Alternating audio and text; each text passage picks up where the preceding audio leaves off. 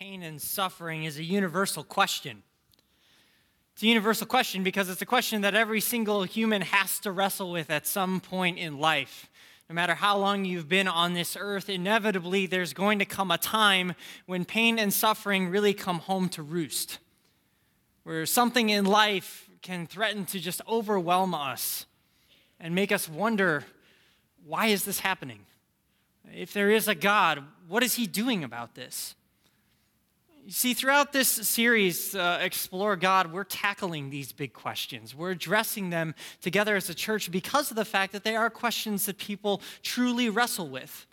There are big questions of life that are often uh, made clear and crystal clear, especially in moments of pain and suffering, in moments of great difficulty.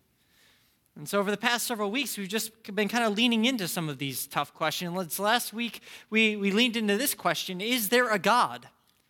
And we answered that we, we addressed that question because of the fact that there are a lot of people who wonder is there any evidence for believing in God? Do, is, is, is there anything in, in science or in history or in our personal experiences that would, that would lead us to believe that God actually exists? And while I think for many people, needing evidence and needing reasons to believe is an important part of the journey of exploring God, I think for most people, those aren't the most fundamental questions. That actually, for many of us, even after we've been given reasons to believe, we still come up with our question for this morning, which is why does God allow pain and suffering? The reason we come up against that question is because in those moments when we encounter pain, when we encounter death, when we encounter suffering, whether it's something that's self inflicted or something that's brought into our lives from the outside, this, uh, this question kind of comes home to us. And it comes home to us not simply as an intellectual question, but as a deeply personal question. That really, at the heart of it, what we're asking is we're asking, why does God allow my pain and suffering? Why is He allowing me to go through what I'm going through? How can I believe that God is actually loving or that He's in control or that He's all powerful with all the wickedness, with all the pain, with all that I'm having to endure? It's a very real question that I think every one of us at some point in our lives has to come face to face with. I know for me, this past year has been a, particularly difficult one. Uh, we began the year having lost a child. We, the middle of the year, we lost a friend and a fellow coworker. And I think as I look around this congregation and I think of the funerals that I've been a part of or had to lead, I know that many of you have felt the sting of this question as well. And so this morning, I want us to lean into it. I want us to, to really explore it together. But I think it's only right that before we do that, we allow God to prepare our hearts and our minds for the message He has for us. So, would you please bow your heads and pray with me? Let's pray together. Lord God, we look at our world and, and we encounter pain and suffering and we wonder, where are you? Why are you allowing this to happen? Why is it that, that, that I or we or they have to go through what they're going through? And so, Lord, we, we bring that question before you this morning. We ask that you would meet with us in the midst of this question, that you would show us where you're at work, that Holy Spirit, you would bring comfort. And Lord, I pray that the words of my lips and the meditation of my heart would be pleasing in your sight, O God, who is indeed our rock and our Redeemer. Amen. You know, this question, why, why does God allow pain and suffering, is one that I think we, we actually encounter on a daily basis. We encounter it every time we turn on the news or we listen to the radio or we scroll through social media or we talk to our friends. And it's because we look at our world and we realize that, that something is broken, something isn't quite right. That when, we, that when we turn on the news, what do we see? We see things like, like violence. We see things like hunger and poverty, natural disasters, abuse and disease. But we also feel it in the broken relationships in our lives, in the, in the ways in which our dreams haven't quite turned out, those moments when we find that we ourselves are faced with sickness or weakness or our own mortality. And in those moments, it's, it's, it's the, the question why is this happening? Why does God allow pain and suffering? Really does come home for most of us. And one of the things that I find so interesting is that in those moments when people are going through pain, when they're wrestling with things like the loss of a loved one or, or, or uh, what seems like just needless and, and crazy violence, we start to say things like, this, this isn't right. This isn't the way things are supposed to be. Why does God allow this to happen? And it's, it's tempting sometimes to wonder is, is God actually behind it? Is he responsible? Is he the one who's inflicting all this pain and, and suffering on our world? And, and I would actually, uh, what I would, what I would kind of argue this morning is that when we ask the question, you know, why is this happening? When we start to say things like this isn't the way it's supposed to be, that actually we're right.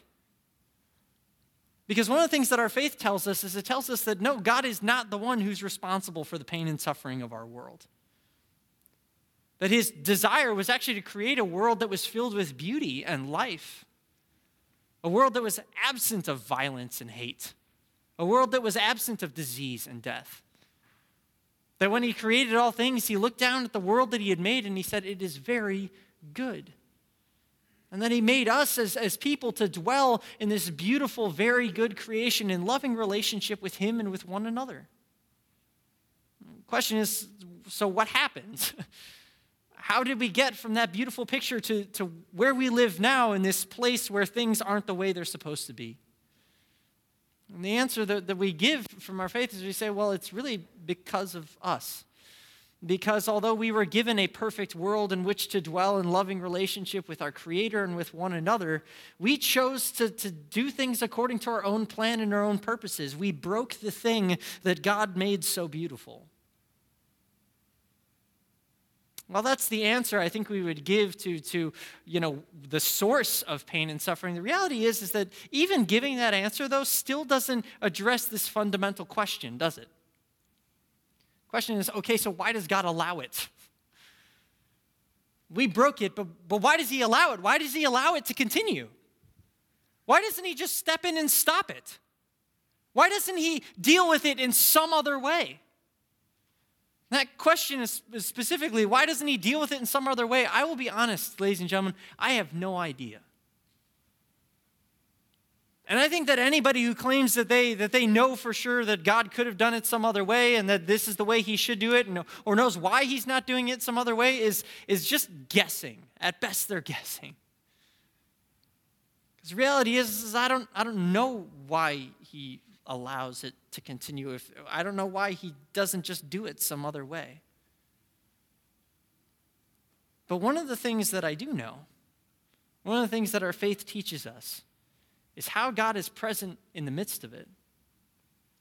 And, that pro- and it tells us about the promises that He gives in helping us to face it. And it's really in those moments when we encounter pain and suffering, that's really what I want to talk about is, is what promises does God give us when we encounter this question? When this question becomes a reality for us in our day to day life. Many people say, you know, God is all powerful. He could just he could just wipe the slate clean. He could just start fresh. But I actually think, and one of the things that we see as we look at our faith is that God is actually even more powerful than that. That He's actually able to enter into pain and suffering in a way that, that, is, that is truly beautiful and transforming. And here's what I mean. One of the things that I have come to love over the years is what I guess I would label redemptive art. Okay, I don't know if there's a specific art term for this kind of art. I am not an art connoisseur. I didn't take many classes in the fine arts. But there's this kind of artwork. I call it redemptive art because basically what the idea is is that you take something that's discarded, something that's broken, something that's maybe even ugly, and you turn it into something beautiful. I love pieces of art like this, this one from Mozambique called The Tree of Life. This piece of artwork was, was made by a sculptor who basically took the, the cast off guns and artillery shells that had been used in civil wars in his region, and he kind of welded them together into this tree. And he called it the tree of life really for two reasons. The first reason that he called it the tree of life is because he was using these instruments of death. And in creating this sculpture, what he wanted us to consider as people is, is how we might take that energy that we seem to, to always devote to destruction and actually devote it toward the preservation of life. In many ways, it was a message to us and to our world. But the other reason he called it the tree of life is because he was actually reflecting on uh, an image that we see in Scripture, in the Bible. It's an image that, that is found both at the beginning and at the end of the story. Says that in the beginning, when God created everything, at the center of the garden of this beautiful, good, and perfect world stood the tree of life. And then at the end of the story, it says that when God comes again and, and, makes a new heavens and a new earth, there again at the center of the garden by the river of life is the tree, the tree of life that bears its fruit each month, which are for the healing of the nations. This idea that, that there is a, a world that needs to be remade, needs to be redeemed, a tree of life which needs to come to bring about our healing. It's a beautiful piece of art. I love pieces of redemptive art like this. I, I love the, the redemptive art form of, uh, of kintsugi. It's this Japanese art form in which they take broken pottery, right? And rather than throwing away the pieces or discarding it and just making a new pot or a new piece of china, what they do is they, they lovingly, they painstakingly gather up all the shards. And then an artist takes them and, and puts them back together and, and basically pieces them back together in gold. Gold lines where there once was a cracked and shattered dish. This beautiful image of, of taking something that's broken and restoring it and actually making it even more beautiful. I love redemptive art because I actually think redemptive art is harder than starting with a blank canvas. It's one thing to start with a blank canvas where everything is perfect, right? And to have your own idea and all of your perfect tools there at hand and to come up with something out of your, your own imagination. It's, it's one thing to, to have an unformed piece of clay, right? Nobody's manipulated it or messed with it before, and you get to, to somehow slowly turn it into a beautiful vase or a lovely dish. That does indeed take skill.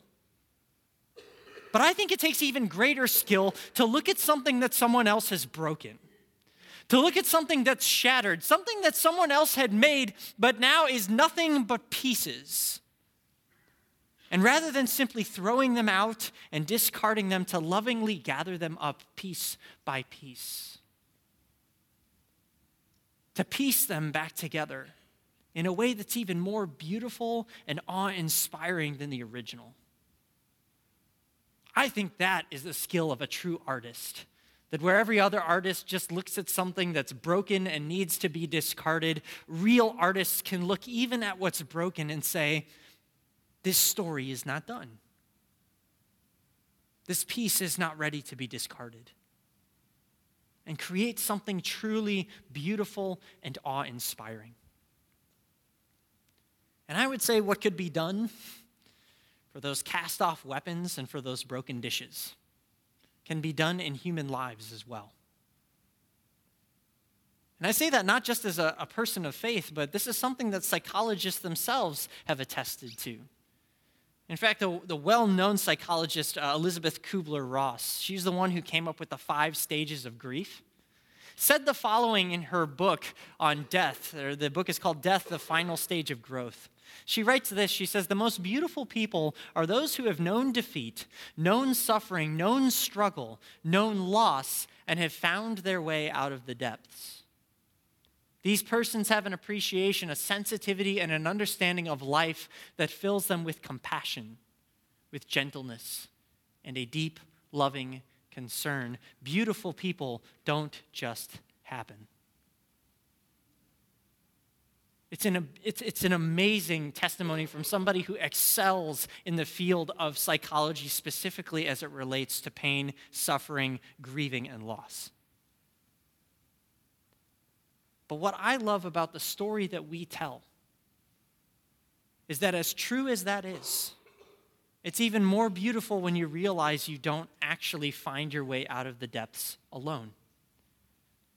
That there is actually an artist who lovingly gathers up the broken shards of our lives and puts them back together in a way that is truly awe inspiring. See, what we believe is that yes, God is all powerful, which means that He can take even the brokenness and the suffering and pain of our world, and rather than simply wiping it clean and tossing it all away, can reforge it into something truly amazing. That He can actually look at our lives and bring about healing and beauty and growth, even in the midst of life's darkest seasons. In fact, it's something that we read earlier on in our service from Romans chapter 5, beginning in verse 2. Here's what one of the earliest Christians, the Apostle Paul, wrote. He says, We boast in the hope of the glory of God. Not only so, but we also glory in our sufferings because we know that suffering produces perseverance, perseverance, character, and character, hope. And hope does not put us to shame because God's love has been poured out into our hearts through the Holy Spirit who has been given to us. What I love about that quote is he's saying, Yes, God is able in the midst of our suffering and pain to bring forth something glorious. But he also says, But you also don't face your pain and your suffering alone. That God has poured his love into our hearts by the Holy Spirit. It means that for those of us who have faith in God, he actually resides in our hearts. He lives in our lives. It means that there is nowhere that we can go, nothing that we will face where He is not already present, walking with us through it. That He is able to take our lives like those broken dishes, lovingly gather up the shards, and piece it back together in a way that is beautiful, awe inspiring, and glorious. God says, although your pain and your suffering may, may be so overwhelming now, know that it is not the end of your story. That I am able to take all the brokenness. And rather than throwing out your broken life and all the things that have happened, I can reforge them into something new. That is one of the amazing promises that we find in Scripture. I think it's actually interesting that, that some of the heroes of faith are people who've gone through intense loss and deep pain, and yet God is still able to work with them, use them, form them into something more. You may be sitting there and saying, That may have been true for them, Pastor, but is that really true for me? Can God really do that with me after all that I've experienced, after all that I've done? And I would say that the answer to that question is yes. How do I know? I want to think I want you to think with me for a second about what is the central image, the central symbol of the Christian faith. Usually when people say, "Well, what's the kind of the central image of the Christian faith?" is it's a cross. And I find this fascinating because it's very different from some of the central images and pictures you get when you look at the other philosophies and religions of the world. When you look at Buddhism, kind of the central image is a flower, a lotus, or maybe even a statue of the Buddha sitting with his eyes closed to the world, a slight smile on his face, totally detached from suffering. Or if you look at like Hinduism, it's the picture of Krishna with this glee on his face as he dances through creation totally unaffected by the pains and sufferings of the world around him. Or maybe it's the, the, the wheel of rebirth, saying that there's another time, another chance around. But then you come to Christianity, and the central image is a cross an image of profound suffering. That at the heart of our faith is this idea that God is not above or outside or distant from or holding at arm's reach the pain and the suffering of the world, but rather that He steps into it that he experiences a kind of suffering which many of us have never had to endure the suffering of being abandoned by friends and family, of falsely accused, of subjected to torture, and nailed to a piece of wood to be hung on display for, the ridicule by, uh, for ridicule by his own people. A kind of suffering that ultimately led to him dying and being placed in a tomb a tomb whose door was rolled shut and sealed for what people thought would be all time. central image is one in which God enters into pain and suffering. But what I find amazing is how he then enters in and transforms it. Because three days later, that tomb was empty. That the stone was rolled away, and the dead man who was laid on a stone slab walked out again into the sunlight. That our central image is actually a bare cross and an empty tomb. What it says is that God doesn't simply ignore our suffering, He doesn't simply stand outside our suffering. He doesn't speak down from the heavens to our suffering and say, just get through it, you'll have better luck next time. But rather, He enters into our suffering and He transforms it entirely. He actually takes our suffering and death and swallows them up. That out of suffering, He brings peace and joy that from death he brings forth life, from brokenness he brings beauty. And if God was willing to do all of that, to face all of that, to, for, to face the ultimate kind of brokenness and bring forth new life, then this promise is that He can do that with you as well. That although the suffering may seem overwhelming right now, you can know your story is not over. That that cross and tomb weren't the end of Jesus' story, but that he walked forth in glorious light, and that means that one day you will as well. Love how Paul puts it in Romans 8. He says, I consider that our present sufferings are not even worth comparing with the glory that will be revealed in us. He says basically every dead end that we see is simply a new beginning for God. That when we come to the end of ourselves, what he says is, I'm not finished with you yet. And it's something that actually enables us to endure as we rest on the strength that only God can provide. Again, what Paul writes in 2 Corinthians 4, I think is just so amazing. He says that we have this promise, this hope, this eternal life. We have this promise in uh, this treasure in jars of clay to show that this all surpassing power is from God and not from us. So we are hard crushed on every side, but uh, we are hard pressed on every side, but not crushed, perplexed, but not in despair, persecuted, but not abandoned, struck down, but not destroyed. We always carry around in our body the death of Jesus so that the life of Jesus may be revealed in our body. See, when we face pain and suffering alone, it is indeed overwhelming, but when we pay, face it knowing that our Redeemer lives, we can rely on His strength and not our own. That though our lives look like nothing more than jars of clay, they bear within them the presence of the one who can make masterpieces out of our mess. And this is what I think enables us to, to, to face suffering well.